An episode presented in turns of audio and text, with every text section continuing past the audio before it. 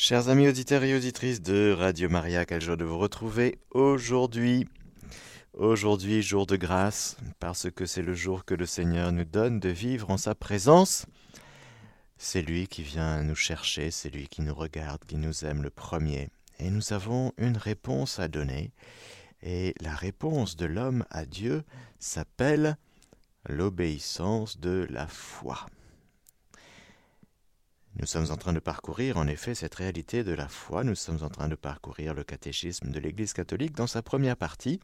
Pour ceux qui suivent, nous sommes aujourd'hui au paragraphe 156 et suivant. Confions cette catéchèse à la Vierge Marie. Je vous salue Marie, pleine de grâce. Le Seigneur est avec vous. Vous êtes bénie entre toutes les femmes et Jésus, le fruit de vos entrailles, est béni. Sainte Marie, Mère de Dieu, priez pour nous pauvres pécheurs, maintenant et à l'heure de notre mort. Amen.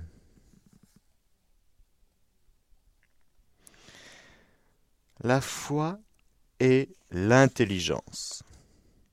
Il y a forcément, frères et sœurs, un lien entre la foi et l'intelligence. Pourquoi? Parce que c'est vrai que le don de la foi tombe dans l'essence même de notre âme, comme les vertus théologales.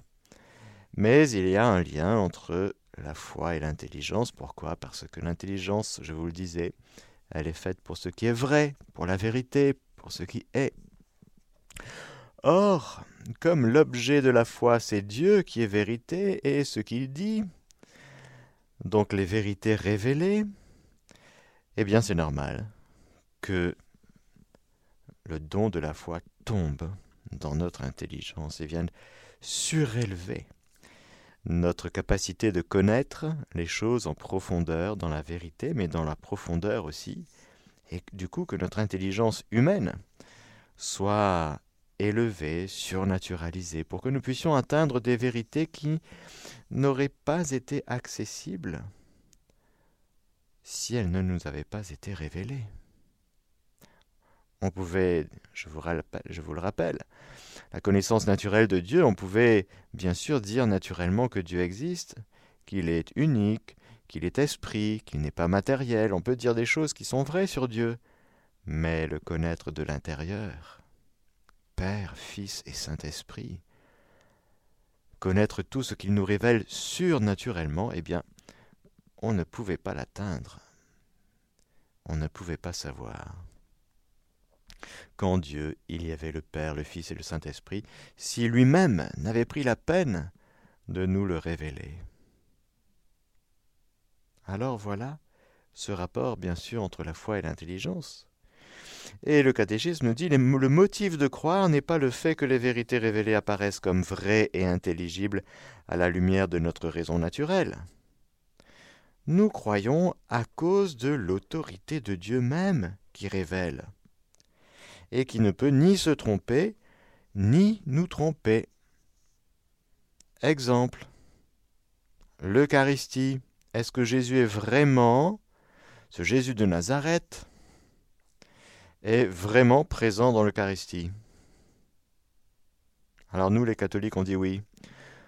Sur quoi tu te fondes pour dire que tu ne te trompes pas, que c'est vrai?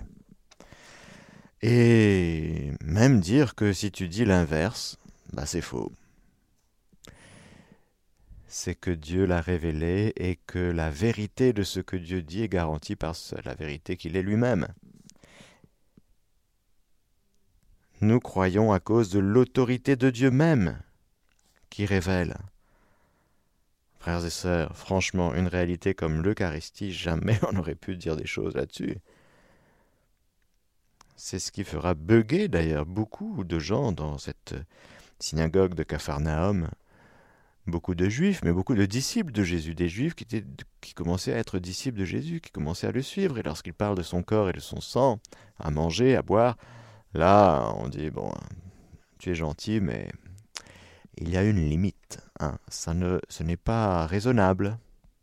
Ça n'entre pas dans le cadre de la raison naturelle manger la chair du Fils de l'homme, boire son sang, c'est plutôt du cannibalisme. Ça, c'est une manière charnelle de réfléchir. Une manière spirituelle, infusée par le don de la foi, nous fait comprendre les choses, nous fait entrer dans la réalité, nous fait accéder à la réalité, à la vérité de Dieu qui révèle. Et c'est sur cette autorité Dieu de même que notre acte de foi se fonde. C'est pourquoi on ne peut se tromper, parce que Dieu ne se trompe pas et Dieu ne, nous trompe pas. Néanmoins, pour que l'hommage de notre foi fût conforme à la raison, Dieu a voulu que les secours intérieurs du Saint-Esprit soient accompagnés des preuves extérieures de sa révélation. C'est ainsi que les miracles du Christ et des saints, les prophéties, la propagation et la sainteté de l'Église, sa fécondité, sa stabilité sont des signes certains de la révélation adaptés à l'intelligence de tous, des motifs de crédibilité qui montrent que l'assentiment de la foi n'est nullement un mouvement aveugle de l'esprit. L'objet de la foi, c'est Dieu. Dieu qui se révèle, la vérité de ce qu'il nous dit. Mais il y a aussi ce qu'on appelle les motifs de crédibilité, c'est-à-dire les signes qui manifestent que Dieu est à l'œuvre, que Dieu est en train de se révéler, que Dieu est en train de révéler son mystère. Ce sont des signes extérieurs, par exemple les miracles. Dieu n'a pas besoin de faire de miracles. Pourquoi est-ce qu'il fait des miracles? Eh bien, c'est justement pour nous aider à croire. Les miracles qui sont aussi des signes. Tous les miracles ne sont pas des signes, quoique les signes renvoient au signifié, c'est-à-dire que tu vois l'eau qui se transforme en vin. Ça, c'est le miracle. Mais ce fut le premier des signes que Jésus fit, ce fut à Cana en Galilée. Il manifesta sa gloire et ses disciples crurent en lui. Ah Devant le miracle, le miracle renvoie à celui qui est à la source de ce miracle et qui est là. Mais il y a un grand signe. Ce sont les signes des temps messianiques qui sont là. Car il était prévu par les prophéties que quand le Messie serait là, ce serait un temps de surabondance. Eh oui, quand l'époux est là, faut-il jeûner? C'est la surabondance. Il y a donc un miracle et un signe. Le signe qui renvoie à la présence du Messie, de l'époux, Dieu au milieu de nous, Emmanuel, Dieu avec nous. Alors voilà qu'il y a des signes extérieurs de la révélation qui ne sont pas là pour, euh, j'allais dire, euh, ils sont là pour nous aider, pour nous donner des preuves, des démonstrations, qui sont là pour nous dire, tu vois, tu as raison de croire, ce n'est pas inintelligent de croire. Alors il y a la propagation et la sainteté de l'Église, qui quand même, le christianisme, le christianisme, si vous voulez, ça a façonné 2000 ans d'histoire, et ça continue. C'est immense. Avant Jésus, il n'y a pas de christianisme, on est d'accord. Et voilà que la naissance de l'Église, la réalité de l'Église,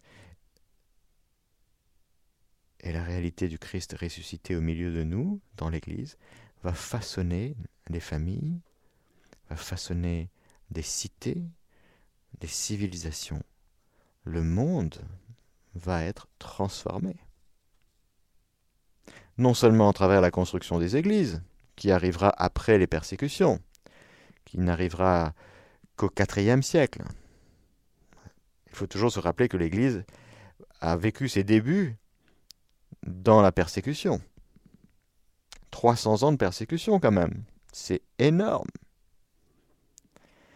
Il n'y avait pas d'église.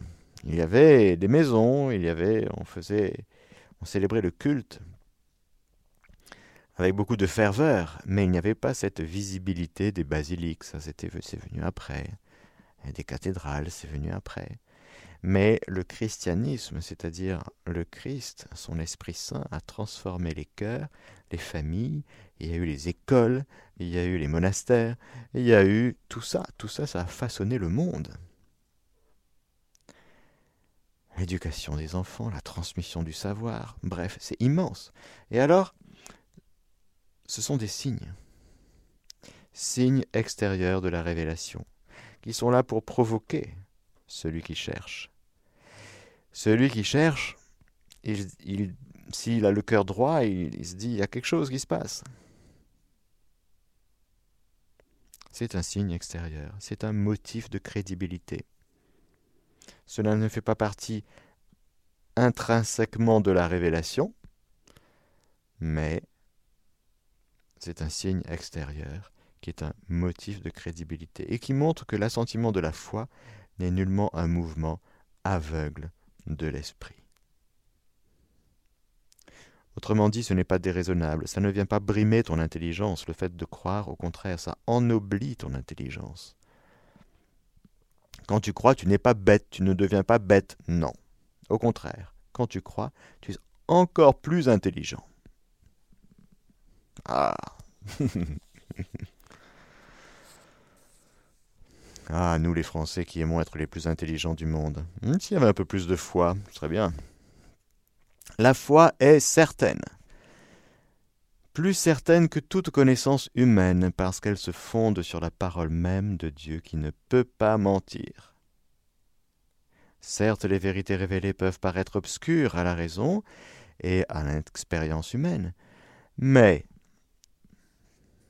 la certitude que donne la lumière divine est plus grande que celle que donne la lumière de la raison naturelle. Quand le cœur croit, comprend, intègre dans son intelligence une vérité révélée, eh bien c'est une telle lumière divine qu'elle est plus grande, oui, que donne la lumière de la raison naturelle, oui. Accéder au mystère de Dieu, comme cela ne nous rend pas moins intelligents, au contraire, eh bien c'est une telle vitalité, une telle luminosité, que c'est une certitude. Et dix mille difficultés ne font pas un seul doute. Frères et sœurs, est-ce que vous croyez que nous pouvons avoir la foi et en même temps le doute? Ah ben oui, hein, c'est normal de douter, mon père. Hein. Ah bon, c'est normal de douter? Allez dire à votre meilleur ami que vous doutez de son amour. Il va vous dire oui, c'est normal, t'inquiète pas, c'est normal. ah ben non, il va être blessé, non? Je doute que tu m'aimes. Ben, c'est pas gentil ça. Alors, vis-à-vis -vis de Dieu, Comment est-ce qu'on peut dire je crois en toi, mais Seigneur, mais en même temps je doute un peu? Non, c'est pas possible. On comprend que la foi et le doute sont incompatibles. Soit tu crois, soit tu doutes. Or, la foi est en elle-même certaine, c'est-à-dire qu'elle touche quelque chose qui est vrai. On ne se trompe pas. La différence de nos connaissances humaines, où on peut toujours... Euh, voilà, on peut se tromper, on améliore, on dit tiens, ouais. La foi est certaine. Il est inhérent à la foi que de ne pas se tromper. On dit que la foi est infaillible en elle-même. Dans une personne humaine, une personne humaine est en chemin. chacun de nous, nous sommes appelés à grandir dans la foi. Mais la foi prise en elle-même, elle est infaillible. C'est-à-dire que lorsque nous posons un acte de foi, on ne se trompe pas. Ah, peut-être qu'on peut avoir quelques j'allais dire, euh, incompréhensions, on peut avoir quelques questionnements, bien sûr. Mais lorsqu'on pose un acte de foi, par exemple, Marie est au ciel avec son corps et son âme. Dogme de foi de l'Église catholique, mystère de l'Assomption.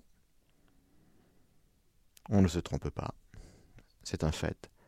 Elle est la première créature dans un état de gloire, avec son corps. Non seulement avec son âme, mais avec son corps. C'est vrai, on ne se trompe pas. Pourquoi? Parce que la foi, elle est certaine. Donc tout ce qu'on va déplier ultérieurement dans le credo, c'est vrai. C'est bon, frères et sœurs, parce qu'on est quand même dans une période où quand même le, rapport à la vérité est quand même très, très abîmé. Il y a beaucoup de propagande, beaucoup de mensonges, de manipulations dans tous les sens. Et donc on est, on est perturbé, blessé dans notre rapport à la vérité. On est abîmé. La foi est certaine. C'est extrêmement fortifiant, la foi, en cela. Parce que le fait de toucher la vérité, même si encore nous allons le voir, il faut toujours creuser davantage.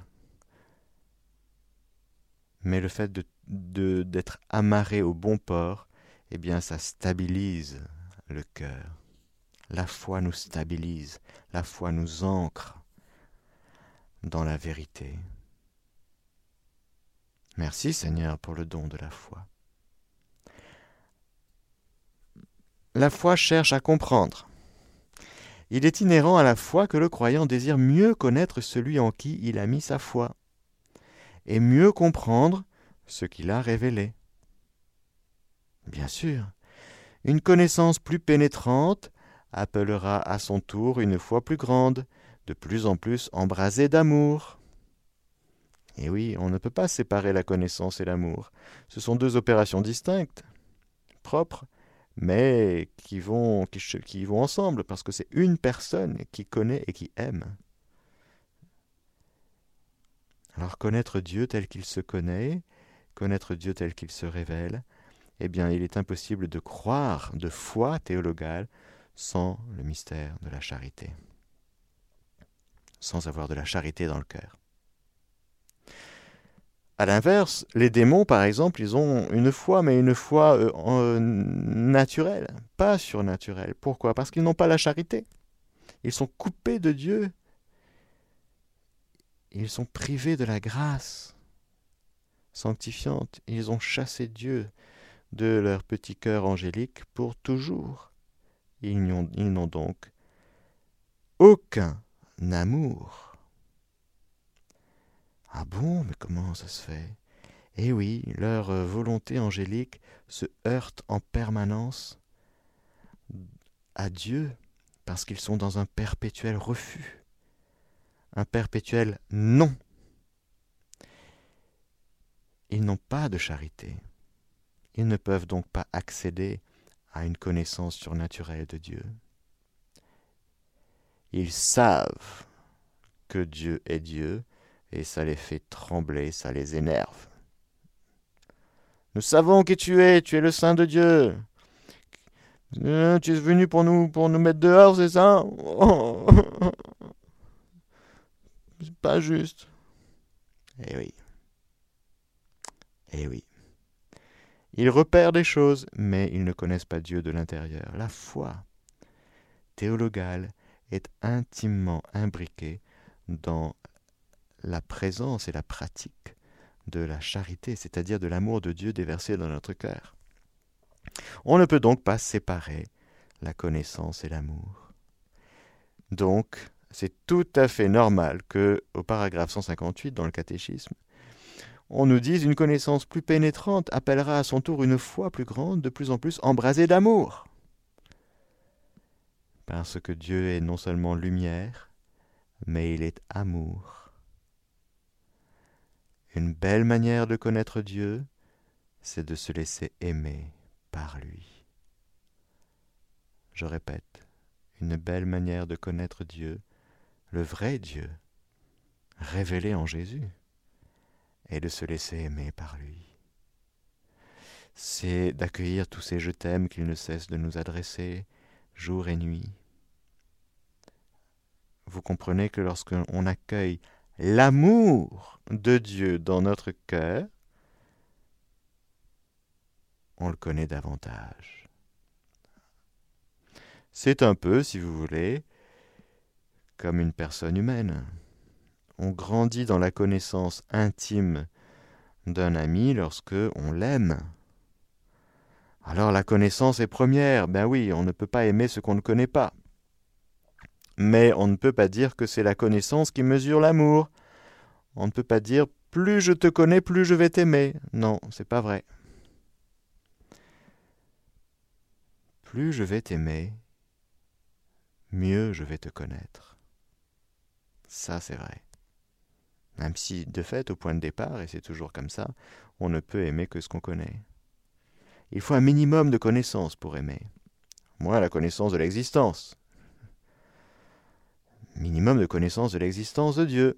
Celui qui s'approche de Dieu doit croire qu'il existe et qu'il se fait le rémunérateur de ceux qui le cherchent. C'est le minimum, un minimum requis pour aimer Dieu, c'est de croire qu'il existe, évidemment. Alors, pour grandir dans la connaissance de Dieu, il faut grandir dans la charité.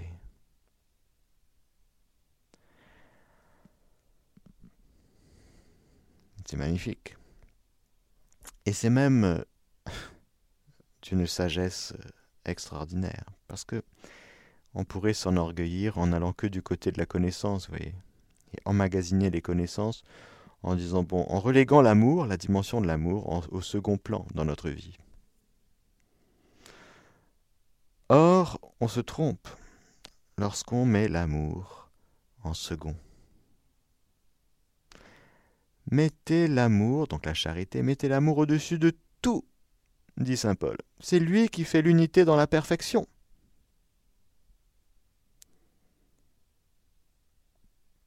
Lorsque nous mettons l'amour en premier dans notre vie, on ne se trompe pas et ça nous fait avancer dix fois plus vite.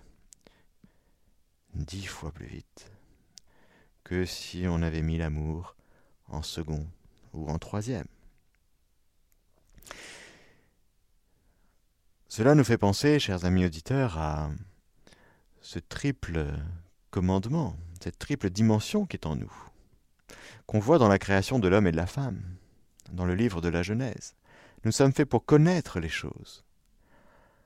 Nous, les nommons, Dieu demande à Adam de nommer les choses.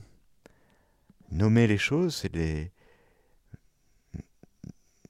dire qu'elles sont de tels noms, c'est pas du nominalisme, mais c'est pour entrer dans la connaissance. Nous sommes faits pour connaître les choses et nous sommes faits pour connaître Dieu. La connaissance fait partie intrinsèque à ce que c'est qu'un homme, une femme, un être humain. Il y a aussi le dominium, ce qu'on appelle le dominium, c'est-à-dire euh, le rapport à la création. Bien, dominer, dominer, vous êtes les rois. Mais attention, avec le péché, ça va tout abîmer. On va dominer, on va rendre, on va abîmer.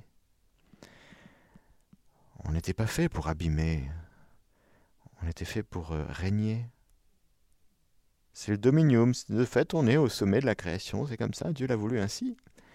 Parce qu'au fond, c'est le Christ qui est roi de l'univers. Un vrai Dieu, vrai homme. Tout est pour lui. Mais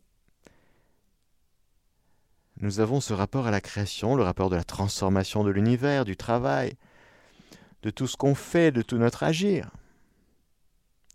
Et puis, cette troisième dimension qui est la dimension de l'amour multipliez, soyez féconds. Nous ne sommes pas des animaux. Nous sommes une réalité d'amour, créée par amour et pour l'amour. Alors quand on ne met pas l'amour en premier, ben on va mettre la connaissance ou la transformation de l'univers, le facere, l'agir, le, le boulot, quoi. Frères et sœurs, qu'est-ce qu'on met en premier dans notre vie? Le boulot? En termes de quantité, peut-être? La connaissance? Ah, moi, ce qui, ce qui me passionne dans la vie, c'est de connaître tous les tenants et les aboutissants de... Ok, ok, ok. On voit là que nous sommes faits pour connaître, et nous avons une soif de connaissance, et de toujours connaître davantage. Et puis, il y a l'amour. Oh, l'amour, moi je comprends pas grand-chose, ça m'échappe un peu, et pourtant, et puis je suis blessé, ça marche pas. Puis j'aime bien, mais... Et pourtant, c'est la dimension la plus importante de notre vie. Mettez l'amour au-dessus de tout. Alors, lorsqu'on met l'amour et la charité au-dessus de tout, on grandit dans la connaissance de Dieu. C'est magnifique. Et ça nous reste, ça nous garde petit l'amour, si vous voulez. On ne peut pas être orgueilleux dans l'amour, c'est pas possible. Celui qui met l'amour en premier dans sa vie, eh bien, il se met en piste pour demeurer euh, petit, humble. Celui qui ne met pas l'amour en premier, il aura sans doute une, une tendance à l'orgueil, à la domination.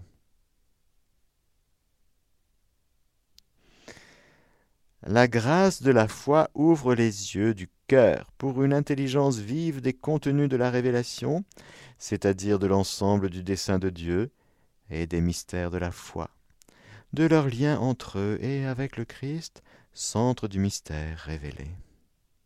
Or, pour rendre toujours plus profonde l'intelligence de la révélation, l'Esprit Saint ne cesse, par ses dons, de rendre la foi plus parfaite. Ainsi, selon l'adage de saint Augustin, je crois pour comprendre, et je comprends pour mieux, croire. S'ensuit un petit paragraphe sur la foi et la science. Bien que la foi soit au-dessus de la raison, il ne peut jamais y avoir de vrai désaccord entre elles. Ben, bien sûr, c'est l'encyclique du pape Jean-Paul II, Fides et Ratio, foi et raison, la raison prise dans, son, dans, son, dans la réalité de ce que c'est que l'intelligence humaine. Puisque le même Dieu qui révèle les mystères et communique la foi a fait descendre dans l'esprit humain la lumière de la raison, Dieu ne pourrait se nier lui-même ni le vrai contredire jamais le vrai. C'est pourquoi la recherche méthodique dans tous les domaines du savoir si elle est menée d'une manière vraiment scientifique et si elle suit les normes de la morale, ne sera jamais réellement opposée à la foi. Les réalités profanes et celles de la foi trouvent leur origine dans le même Dieu. Par exemple, la bioéthique. C'est très très bien de faire des recherches médicales pour euh, euh, soigner les maladies. Mais, ah, s'il n'y a pas de morale, je ne parle pas des comités d'éthique qui n'ont plus rien d'éthique, ça ne veut plus rien dire. On emploie un mot, mais euh, c'est immoral au possible, parce que c'est juste... Euh, on, répond non plus à, de l'éthique, mais aux pressions des lobbies. Ça n'a plus rien à voir avec l'éthique. Pour nous, chrétiens, vivre, pratiquer la science, il faut évidemment de l'éthique, de la morale. Parce que sinon, on fait n'importe quoi. Nous ne sommes pas nous sommes désordonnés. Rappelez-vous la triple dimension dont je vous parlais tout à l'heure, c'est le dominium qui prend le dessus. Peu importe l'amour, peu importe euh, la connaissance, le plus important c'est de dominer. Dominer quoi? Par le pouvoir, par l'argent, par les, pressions, par... Toutes les idéologies sont là-dedans, le transhumanisme, etc. Et du coup, on va faire n'importe quoi. On va prendre des embryons, on va faire des, je rappelle quand même que l'embryon est une personne humaine, hein, euh, que ça plaise ou pas, c'est comme ça, point. Alors on ne peut pas prendre une personne humaine et, et faire n'importe quoi avec. Bah non, ça c'est notre éthique, qui normalement correspond à une éthique humaine. Il ne faut pas être catholique pour avoir une morale d'habitude. Normalement, c'est la morale, elle est humaine. Elle concerne tous les hommes. Alors les hommes, forcément, de bonne volonté, qui ne sont pas complètement désordonnés ou pourris par la corruption et le péché, par les vices. Mais un homme droit, il met les choses dans le bon ordre, dans sa vie. il relègue ses pratiques, par exemple scientifiques, à l'éthique. Ah. Donc il a des limites. Ah. Le respect de la dignité de la personne humaine, par exemple. Donc euh, on ne va pas euthanasier personne, si vous voulez. Ben non. Pour faire des expériences, non, non, non. L'euthanasie, c'est un meurtre. Là encore, que ça plaise ou pas.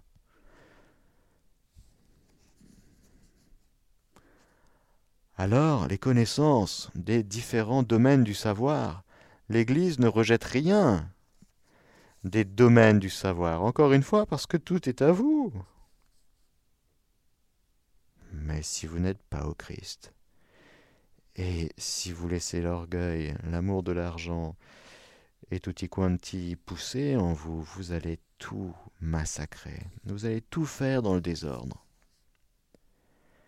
Tandis que si vous avez tout bien en ordre, vous allez scruter toute la création. Vous allez découvrir, oui, voilà, des choses. Par exemple, des, plantes qui ont des euh, vertus médicinales. Vous allez découvrir euh, des choses sur euh, l'univers. Oui, oui. On va découvrir plein de choses. Dieu n'a rien contre les découvertes. Il nous a fait comme ça. Mais tout doit être ordonné.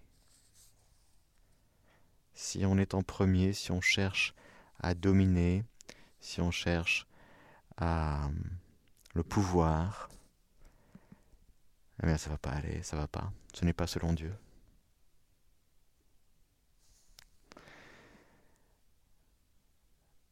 la recherche méthodique dans tous les domaines du savoir, si elle est menée d'une manière vraiment scientifique,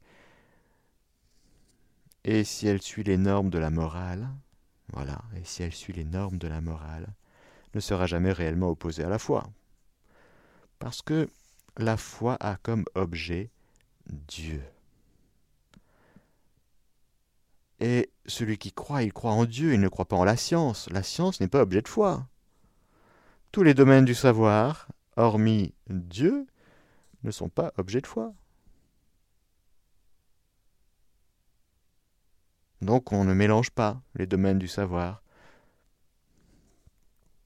Chaque domaine du savoir a ses spécificités.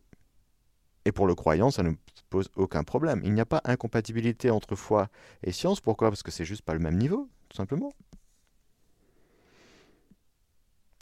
Pas le même niveau, pas le même, domaine du savoir, et pas le même objet de la connaissance. Dieu n'est pas dans l'arbre. Vous pouvez scruter dans tous les sens l'arbre, il n'y a pas de problème. Mais le croyant va dire que Dieu est créateur. Et donc il va utiliser euh, sa connaissance de l'arbre hein, dans tous les domaines, hein, et l'usage qu'il en fait selon les normes de la morale. Donc tout va être ordonné. On a soif quand même d'habiter sur cette terre avec des gens qui sont d'aplomb quand même. Bien plus, celui qui s'efforce avec persévérance et humilité de pénétrer les secrets des choses, celui-là, même s'il n'en a pas conscience, est comme conduit par la main de Dieu, qui soutient tous les êtres et les fait ce qu'ils sont.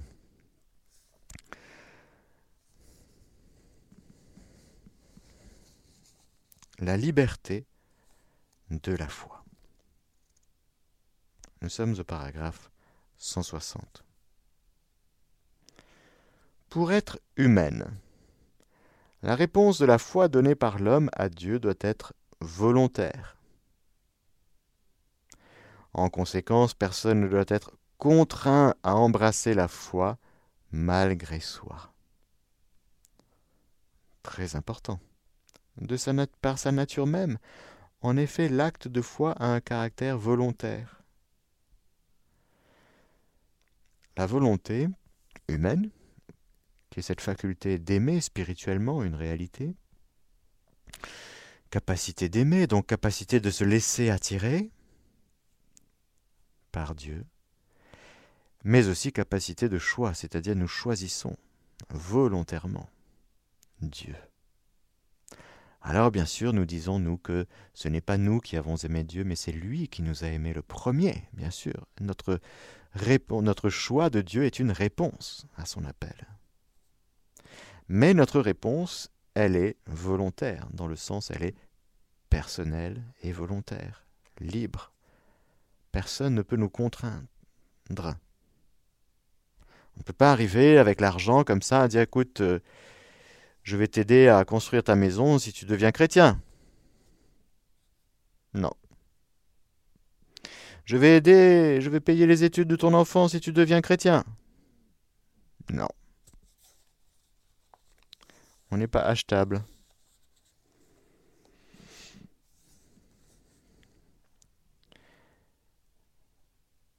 Par sa nature même, en effet, l'acte de foi a un caractère volontaire. Dieu certes appelle l'homme à le servir en esprit et vérité, si cet appel oblige l'homme en conscience, il ne le contraint pas. Obliger quelqu'un en conscience, c'est-à-dire lui donner toute la lumière qu'il faut pour qu'il choisisse librement. Tu ne pourras pas dire que Dieu ne t'aura pas donné suffisamment de lumière pour que tu le choisisses librement ce serait faux. Dieu fait tout pour que tu le choisisses librement. Après, tu peux dire non. Tu peux dire oui, tu peux dire non. Plus tu dis oui, plus tu deviens libre. Plus, tu dis non, pardon, eh bien moins tu deviens libre.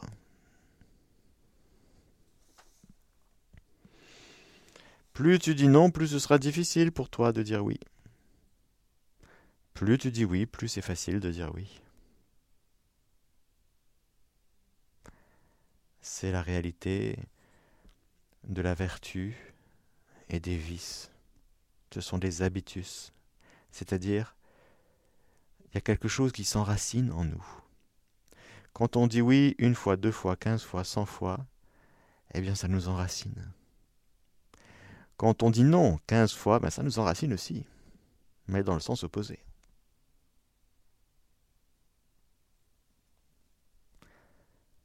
Cela est apparu au plus haut point dans le Christ Jésus. En effet, le Christ a invité à la foi et à la conversion. Il n'y a nullement contraint. Il a rendu témoignage à la vérité, mais il n'a pas voulu l'imposer par la force à ses contradicteurs. C'est quand même impressionnant, on reprend les évangiles, de voir comment Jésus répond aux pharisiens. Je pense que nous, on n'aurait pas répondu comme ça. Il nous aurait énervés, beaucoup plus. Or, on ne voit pas Jésus s'énerver. Il est navré de l'endurcissement du cœur. Il souffre du cœur fermé. Il pâtit de notre lenteur à croire. Il pâtit de nos, manques d'intelligence. Mais il ne s'énerve pas, comme nous. Oui, nous, on perdrait notre patience, on perdrait notre sang-froid, la maîtrise de nous-mêmes, etc. Non, Jésus, jamais. Il explique. On l'attaque, il raconte une parabole. Pour toujours venir chercher le cœur, même le cœur endurci, le cœur fermé, il continue à l'aimer, il continue à lui donner tout ce qu'il faut pour qu'il puisse s'agripper à une petite, un petit bout de branche, de branche, de branche qui le relie au grand arbre de vie. C'est comme ça que fait Jésus. C'est quand même extraordinaire de voir sa patience. Il appelle, il invite, mais ce n'est pas un gourou ni un manipulateur. Ce n'est pas un commercial, pardon pour ceux qui sont commerciaux, j'ai rien contre les commerciaux. Mais où est-ce que je veux dire ils ne pas il, n'a pas fait de pub pour son père. Il est le bien. Il est le bien-aimé. Et hum, par tous ses actes, tous ses gestes, il suscitait une réaction dans le cœur, au plus secret. Soit on se laissait attirer, au-delà de ce qu'on comprenait, mais le cœur est capable de repérer que c'est lui. Et devant justement la lumière qu'il est, lui, Jésus, il y, a des, cœurs qui ont eu peur et qui sont partis. Le jeune homme riche, parce qu'il avait de grands biens. Son royaume s'étend grâce à l'amour par lequel le Christ, élevé sur la croix, attire à lui tous les hommes. La liberté de la foi. On le comprend d'un point de vue humain, frères et sœurs, lorsqu'on est forcé dans l'amour. On se sent pas libre. Aime-moi, aime-moi, aime-moi, aime-moi. Pourquoi tu m'aimes pas? Aime-moi, aime-moi, aime-moi, aime-moi. C'est bon.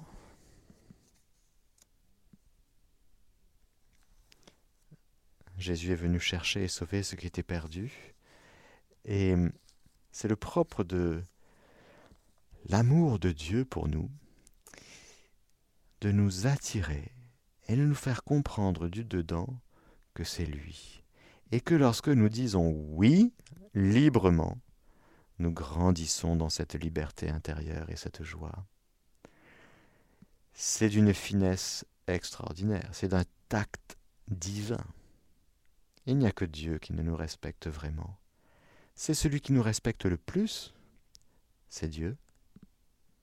C'est lui qui nous a fait, et nous sommes à lui. Alors lorsqu'il nous parle, lorsqu'il nous bouscule, mais il nous respecte toujours de notre liberté. Merci Jésus de nous respecter autant, de nous respecter ainsi, mais de nous attirer tellement. Amen. Alléluia. Je vous donne la bénédiction du Seigneur. Que le Seigneur Tout-Puissant vous bénisse, le Père, le Fils et le Saint-Esprit. Amen. Chers auditeurs de Radio Maria, c'était la catéchèse du Père Mathieu que vous pouvez réécouter en podcast sur notre site internet www.radiomaria.fr.